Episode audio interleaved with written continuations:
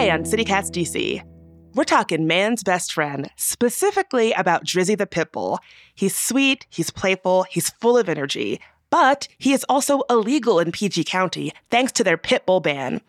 Now, PG is not enforcing the ban because they've been hauled into court over it. But Dan Reed, Drizzy's human dad, told me about the fight to overturn it.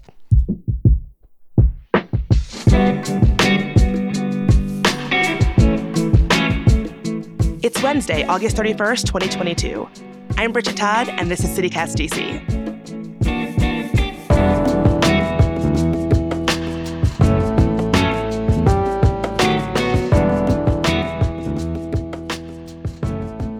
Dan, thank you so much for being here. So, Dan has a pit bull, and if he lived in PG County, he would not be able to. So, tell us, why does PG County have a pit bull ban? Sure. Like a lot of places, Prince George's County instituted its pit bull ban in the 1990s after a fairly high profile event where a little boy was attacked by a dog. That is a pretty common occurrence in places that instituted pit bull bans, particularly in the 1980s and 90s. What sets the county apart is that 25 years later, they still have a ban, and a lot of the other places that had them don't anymore.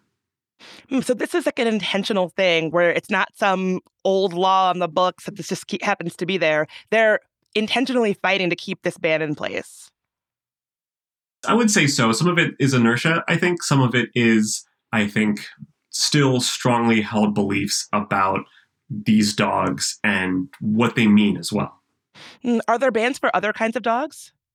No. You will see pit bull bans, but they do not apply to any other breed of dog. The one wrinkle is sometimes landlords might restrict several different breeds of dogs, but communities will almost always only ban pit bulls. Mm. So let's get into it. Are pit bulls actually more dangerous than other kinds of dogs? No, studies show that when it comes to temperament, pit bulls are just as nice and friendly as other types of dogs. Their jaws are no stronger than other dogs. That's one often used misconception about them. And it really comes down to how the dog is trained and, and how well the dog is cared for. Any dog can be an aggressive or vicious dog if it's mistreated.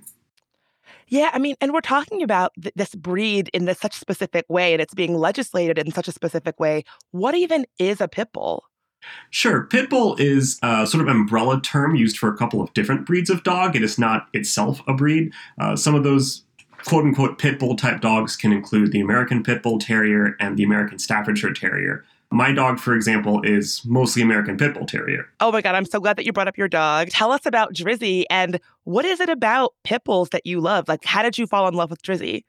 Sure. It was sort of by accident. You know, when he was adopted two years ago, the rescue that he came from listed him as a lab mix, which is actually a really common thing rescues will do because people might be discouraged from adopting a dog if it's listed as a pit bull.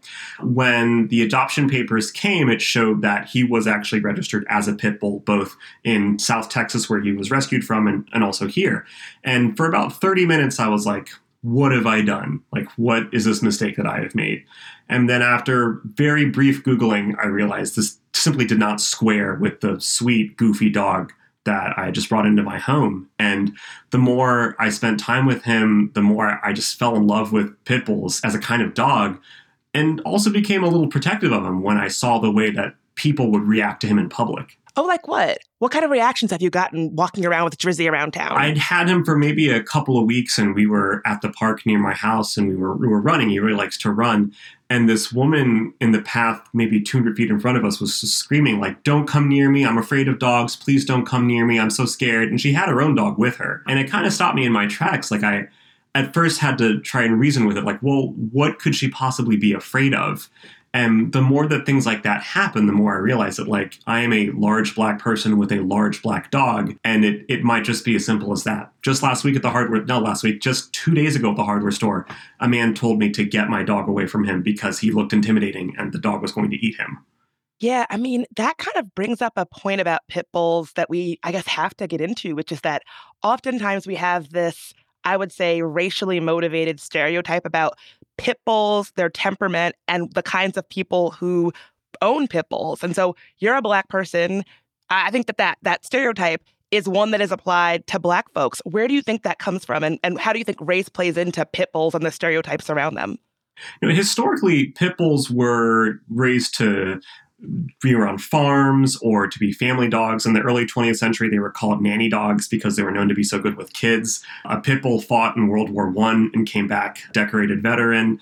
Uh, a pit bull was in the Little Rascals, but in the late 20th century, as white flight occurred in urban areas and as you know crime rates increased, there was an increasing perception of particularly black and brown inner city residents and the dogs who they kept. And they were sort of sometimes this was applied to Rottweiler, sometimes it was Dobermans, but it especially got applied to pit bulls. They were often associated with inner city populations and with crime, if only because of who pit bulls were seen around. Wow. I almost wonder if you know, thinking about the dynamics of PG County and the surrounding areas, is there a level of respectability politics here where people just have this attitude of, you know, a black or a brown person who is, quote, intimidating, quote, with a snarling pit bull on a chain or something like that? I just think it feels so rooted in very outdated, regressive stereotypes about what comes to mind when people think about black and brown folks. I definitely think there's some respectability politics involved. It is a very real concern that a lot of people of color and a lot of black people have to sort of protect the way that they are perceived by others and to do that by sometimes dictating how other members of our race or ethnicity behave or present, right? And dogs are inherently a part of that. You know, dog breeds all have their different reputations and their different appeal. And you know, once there was this perception that pit bulls were associated with crime and disorder, I think there was an impulse to say, well, maybe they don't belong in my community. Hmm. Do you think that reaction that you get is different depending on where you are? Like if you're in Montgomery County versus PG County versus the district, like have you noticed a, a difference in the way people react? I haven't noticed a difference in the way people react. I, I, will say there are a lot of pit bulls in my neighborhood. I see a lot of pit bulls going around DC. I know quite a few people in Prince George's County who have pit bulls. Uh, they're just maybe called something else. They're increasingly very popular breed now, and because of overbreeding, there are a lot of pit bull mixes out there. My dog is a pit bull mix. A lot of dogs in rescues are pit bull mixes. I joke that every dog is a pit bull because there's usually some pit bull somewhere. What do you think would happen if somebody realized that those PG County residents have pit bulls? That's a great question. I think it is understood that the pit bull ban hasn't worked as well as it was thought to. The animal control officials have admitted that they actually don't, the, the ban doesn't keep dangerous dogs off the streets because so many of their resources are used up by seeking pit bulls and that the county still impounds pit bulls regularly. I think some 700 dogs a year are impounded by Prince George's County, assuming they're pit bulls, and over half of them are euthanized. And that's one reason why I volunteer with a rescue that pulls dogs almost exclusively from the Prince George's County shelter. Yeah, I mean, you've talked about how this issue, you know, it's a race issue. You've written about how it's also a housing issue. Can you tell us a little bit about that? Sure.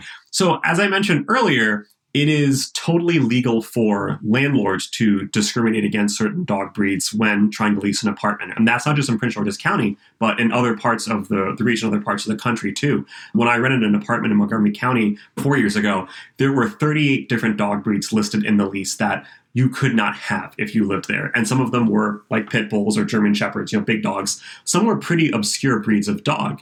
And this happens for a couple of reasons. One is concerns about wear and tear, that a certain kind of dog that sheds a lot or is a larger dog might cause more damage to an apartment. Some of it is rooted in stereotypes. For a long time, one excuse was insurance, like landlords could be held liable for a dog bite that occurred on their property, and that led to some breed restrictions. But in, in many states, including Maryland, insurance companies are no longer allowed to do that, which removes one potential barrier for allowing a pit bull or other breeds of dog in an apartment. What this means means is that you could lose your housing if you have a pit bull. You may not be able to find housing if you have a pit bull. If you live in Prince George's County, your dog could be impounded or taken away from you or or put down. This these restrictions break up families and endanger innocent dogs as well. Yeah. And, you know, as you were talking about earlier, it being something that is associated with black and brown folks, it seems clear to me like who the community is or the intended community to be facing these barriers and restrictions. Yeah, it's been interesting to see that as pit bulls have become more popular and celebrated just in the past 10 or 15 years, it often has a lot to do with who they're seen around, right? You know, one of my favorite TV shows is Pit Bulls and Parolees on Animal Planet, and it's a show about a pit bull rescue in Louisiana. And it started in 2009, which is around the time that pit bulls became more popular. And it's kind of easy to see that this show helped rehabilitate the breed because a lot of the the cast of the show are white people. A lot of the dogs who are adopted to families on the show are adopted to white people. And I think that unfortunately helped to rehabilitate the way people saw the umbrella of pit bull breeds.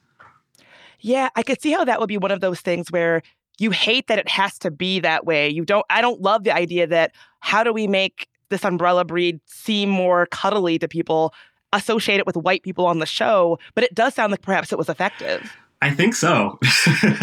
Unfortunately. I mean actually, you know, it it saved a lot of dogs. It continues to save a lot of dogs. And it's unfortunate. And I'm hopeful that as people understand just how great pit bulls are, that there no longer will be a stigma attached to who has a pit bull. So let's break some stigmas right now. Tell us about Drizzy. What is his personality like? What is he like to do? Tell us about him. He is a hungry boy. He loves to eat. He loves bananas. We have banana together every morning. He loves to run. He loves to play. He's super friendly with people. He really, he really seems to prefer women, and he likes people with pockets because he knows pockets have treats in them. He is just, just the sweetest little boy ever. Super cuddly, super friendly, and has helped me, you know, open up a lot to other people. Right? It's it's hard to ignore people when you're walking around your neighborhood when everybody wants to come and pet your dog. So you probably can't get anywhere. You go to the store up the street, it takes you 40 minutes, an hour because everybody wants to stop and pet him. Yeah, I got I got to build an extra time for that. You know, kids love him. He he enjoys kids. We've met probably 30 or 40 dogs in the neighborhood who I know all of their names but not their people's. Oh. So I know that groups like PB Proud are out there trying to overturn this ban. Can you tell us a little bit about that? They are a group that has started to help to advocate for overturning the, the pit bull ban in Prince George's County. And I, I would encourage you all to have them on the podcast one day.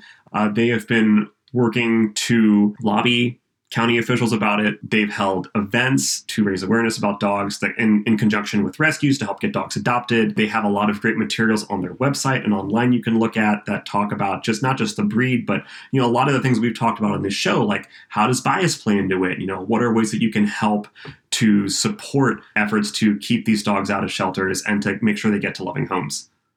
I'm so glad that folks out there are doing that work. Yeah. Very important. Is there anything else that we should know about Drizzy, about this issue, and about things that you want folks to know about pit bulls? I want people to know that pit bulls are dogs, like any other kind of dog. They love to play, they love to take naps, they love people, they love to run around. They just they want to have a good happy life and we have the capacity to give them good happy lives instead of what we do, which is we send them off to to shelters, we send dogs to get euthanized. We, we break up families, take dogs out of their loving homes. And they don't deserve that. These dogs didn't do anything but exist and be adorable. And I just want people to understand that. And, you know, possibly to foster pit bulls, to help pit bulls get adopted, to adopt a pit bull, to see how much joy and love they can bring to your life. That's beautiful. I think that's a beautiful place to end it. Thanks so much for being with us, Dan.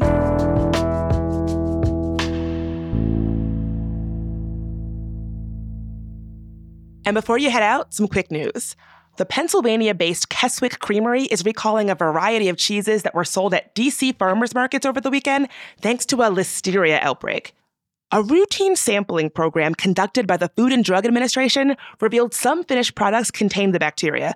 So, if you were at any of the local farmers markets this weekend and bought cheese from that creamery, do not eat it. Finally, DC Jazz Festival is back tonight. The music starts at the Howard Theater and continues throughout Labor Day weekend. Check out the festival's websites for tickets, times, and venues. We'll have the link in our show notes as well.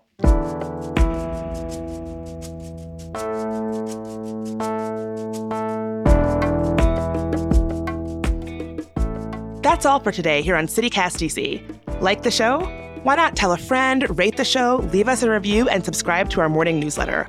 Also, we've got a new episode coming up about DC's fast casual restaurant craze. So reach out to us and tell us your feelings. We'll be back tomorrow morning with even more news from around the city. Talk to you then.